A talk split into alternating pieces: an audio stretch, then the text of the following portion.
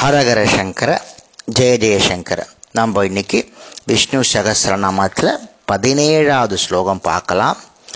இந்த ஸ்லோகத்தில் பதினோரு திருநாமங்கள் இருக்குது இன்னைக்கு லீவாக இருக்கிறதுனால நம்ம பதினோரு திருநாமங்களையும் பார்த்துடலாம்.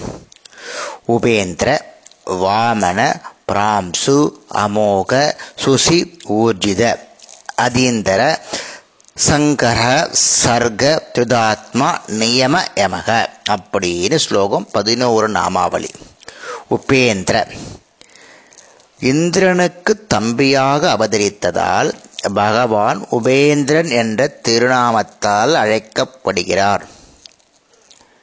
இந்திரன் வந்து அதிதிக்கும் காஷ்யப முனிவருக்கும் பிறந்தவர். அவனுடைய சொர்க்குலோகம் வந்து மகாபலியால் அபகரிக்கப்பட்டது. அந்த அதிதியின் வேண்டுகோளின்படி பகவான் அந்த அதிதிக்கும் காஷிவ முனிவருக்கும் மகனாக பிறந்ததால் இவர் இந்திரனின் தம்பி ஆவார். அப்படின்னு சொல்றது.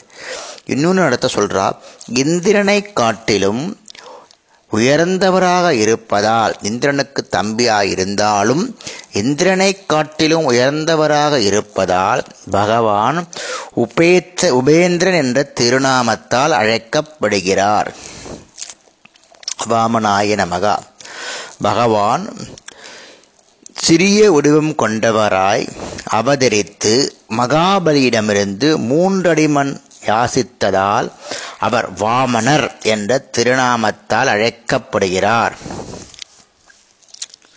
பகவான் அனைத்து போற்றுதலுக்கும் உரியவர். அவ்வாறு நன்கு போற்ற தகுந்தவராதலால் பகவான் வாமனர் என்ற திருநாமத்தால் அழைக்கப்படுகிறார். உங்களுக்கு அந்த மகாபலி உடைய சரித்திரம் தெரியும். அதனால் அதை பற்றி நான் இங்கே அதிகமாக பேசலை. பிராம்சுவே நம்மனால் வாமனனாய் அவதரித்து மூ உலகெங்கையும் தாவி அளக்கும் பொழுது திரிவிக்கிரமனா உயர்ந்து வளர்ந்ததால் பகவான் பிராம்சு என்ற திருநாமத்தால் அழைக்கப்படுகிறார். ஓம் அமேகாய் அமோகாய நமகா. பகவான் என்னும் பகவானுடைய செயல்கள் என்றும் வீணாவதில்லை. எனவே பகவான் அமோக என்ற திருநாமத்தால் அழைக்கப்படுகிறார். நம்ம நூற்றி பத்தாவது நாமாவளி பார்த்தோம் இல்லையா? அமோகா. அங்கே வந்து பூஜைகளும் துதிகளும் வீணாகவதில்லைன்னு ஆதிசங்கர பகவத் பாதா இங்கு அவரது செயல்கள் எதுவுமே வீணாகுவதில்லை என்று சொல்கிறார் சுஷையே நமகா. சுஷினா தூய்மை. பகவானை நினைத்தலும் துதித்தலும் மற்றும் வழிபடுதலும் நம்மிடையே உள்ள பாவங்களை மனத்திலுள்ள அழுக்குகளையும் போக்கி நம்மை தூய்மையாக்குகிறது. எனவே பகவான் சுஷி என்ற திருநாமத்தால் அழைக்கப்படுகிறார். ஊர்ஜிதாய பகவான் நினைத்தற்கு அறிய பலம் பொருந்தியவர். எனவே அவர் ஊர்ஜித என்ற திருநாமத்தால் அழைக்கப்படுகிறார். அதிந்திராய நமகா. பகவான் தன்னுடைய இயற்கையான ஞானம் செல்வம் முதலிய குணங்களால் இந்திரனுக்கு மேம்பட்டவர். அதனால் அவர் அதிந்திரியா அதிந்திரிய என்ற திருநாமத்தால் அழைக்கப்படுகிறார். சங்கராய நமகா. பிரளய காலத்தில் அனைத்து ஜீவராசிகளையும் அழிப்பதால் பகவான் சங்கர என்ற திருநாமத்தால் அழைக்கப்படுகிறார்.